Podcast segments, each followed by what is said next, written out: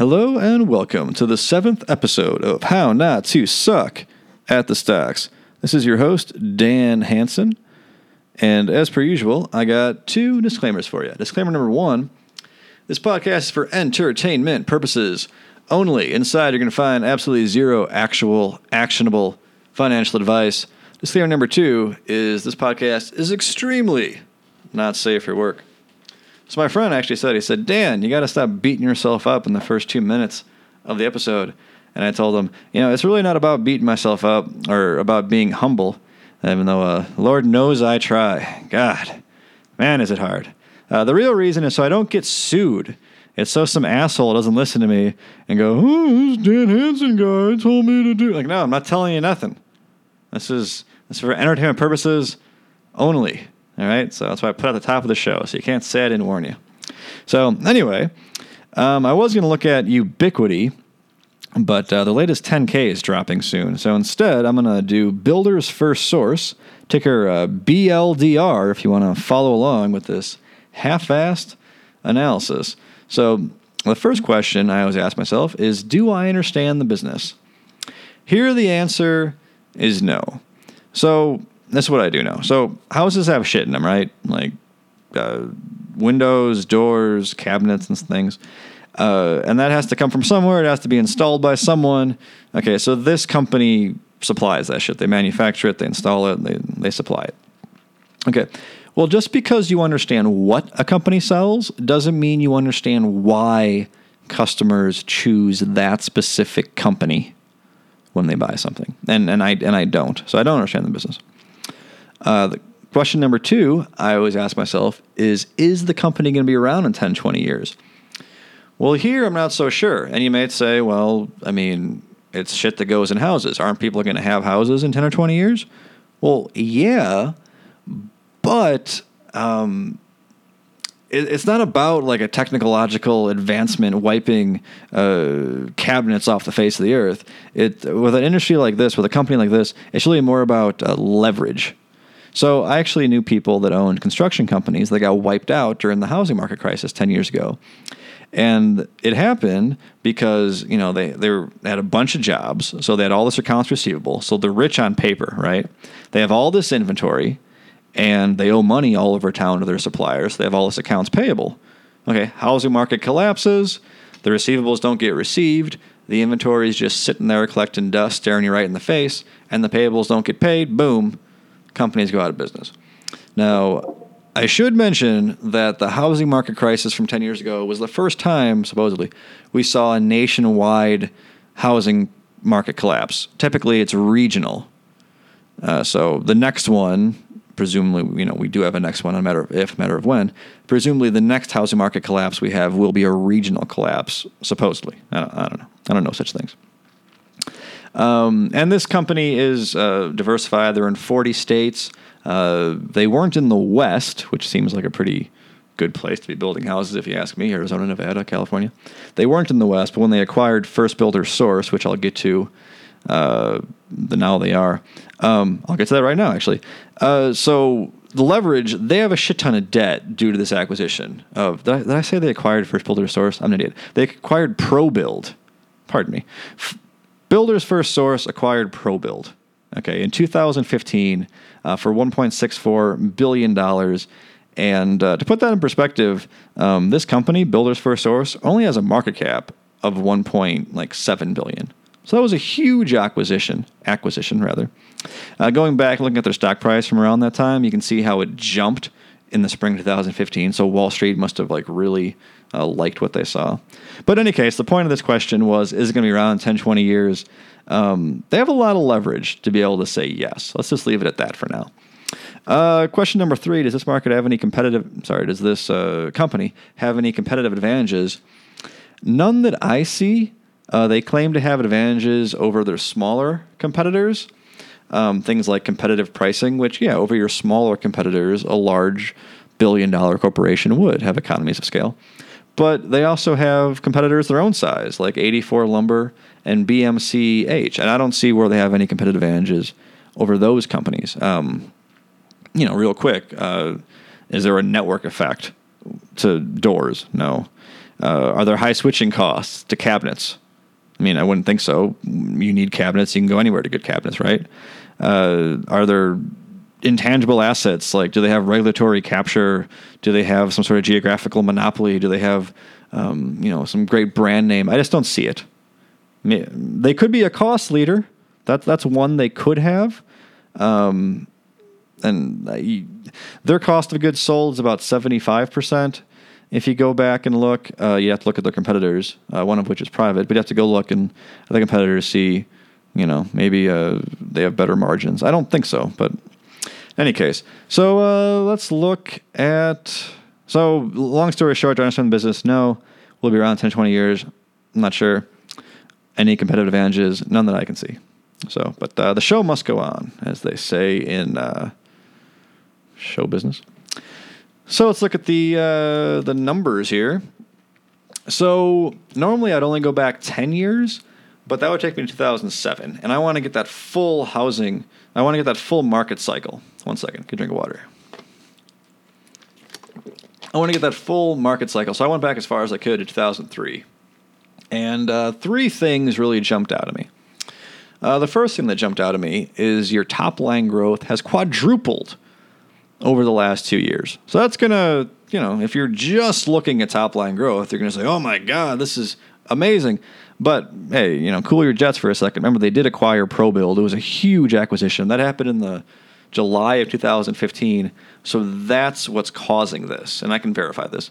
But, and you might say, well, if it was one acquisition, how come it caused the top line to double, you know, two years in a row? Well, very simply, remember they acquired them in July of 2015. So, okay, that's that's one doubling. And then in 2016, that was the first fiscal year where ProBuild was contributing to the top line for the entire fiscal year. So that's why it doubled again. Okay. Um, second thing that really pops out of me is in 2016 you had earnings before tax of 22 billion, but then net income of 144 billion. That's because you had this huge 123 billion dollar deferred tax asset because this company was losing money for so long ever since the crisis and all through the recovery up until like 2016 basically um, so you had this huge deferred tax asset and it, that's a one-time shot in the arm uh, just like the top line growth is kind of um, deceptive, this bottom line here, this $144 million for 2016, that's very deceptive. If you just looked at PE, I mean, their, their PE is like 10. Okay, but it's because of this huge shot in the arm. So their TTM, their trailing 12 months, uh, you're looking at 174 billion net. Sorry, not billion, not Apple. 174 million dollar net income but that's with again 111 million in deferred tax assets. So I think I've made that point pretty clear. Um, that the this net this this net income is unsustainable. Uh, the third thing I noticed is this company never really looked that sexy. Even if you went back to the heyday, 2003 2006, that's when the housing market was, you know, the bubble was in full effect.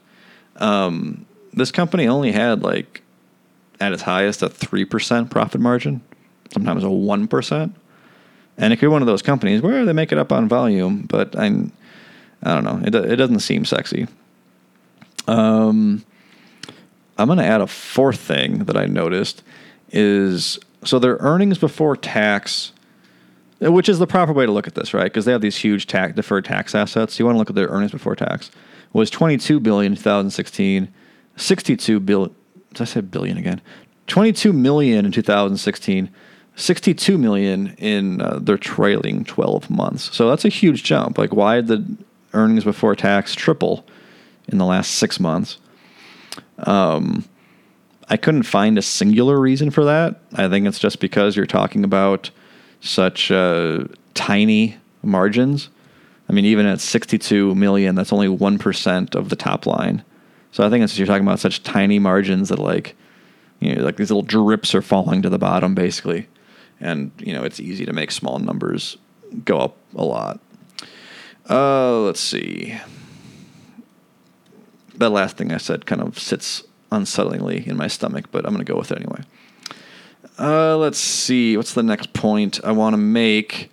Um, so, okay. So I've looked at the company uh, with, you know, the. I've already said how it's quad, the top line has quadrupled with the ProBuild acquisition. But what happens if we strip that away? Well, if you strip it away, then sales grew 4% in 2016 and 3% in 2015. So that's a big difference between quadrupling, is it not? And uh, let me read you a quote from uh, the most recent 10K. According to the U.S. Census Bureau, actual U.S. single family housing starts increased 9.4%. And single family units under construction increased 12.4% in 2016 compared to 2015. So here's, and it, it's similar double digit stats for uh, growth for 2015 over 2014. So here's the problem you have a market growing with, with double digit growth, but you have the company inside that market only growing at 4%. That's a problem. You, you don't want to see that. Um, so then that'd be a red flag for me with what little I know. How many more points do I really have? Where are my notes? Anything here? Nope. Okay, just one more thing. I think we're done. Uh, so I, I alluded to this before, how they have a shitload of debt. So their market cap is 1.7 billion, but they have 1.9 billion in debt, and they have negligible cash. So their enterprise value, I estimate, at 3.6 billion. So basically double their market cap, if not no higher, more than double the market cap. So if you're just looking at PE, the PE is about 10. But there's two problems looking at PE. One, I alluded to, I've alluded to both of them so far. The the price, the market cap, vastly underestimates the enterprise value, and two, the earnings is massively inflated due to that deferred tax asset that I referred to before.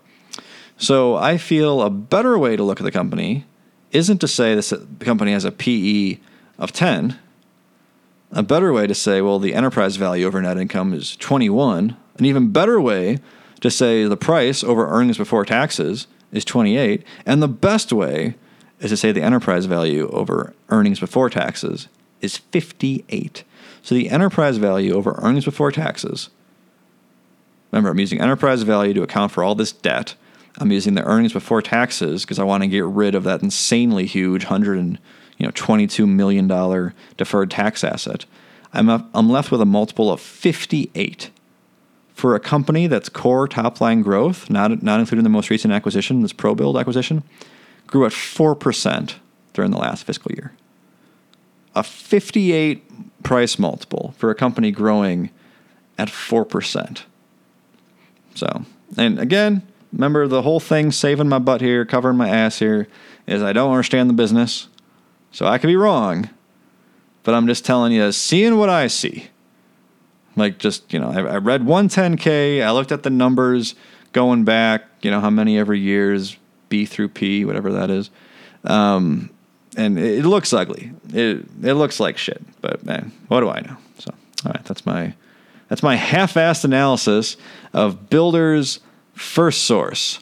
So thank you everyone for listening. This has been Dan Hanson.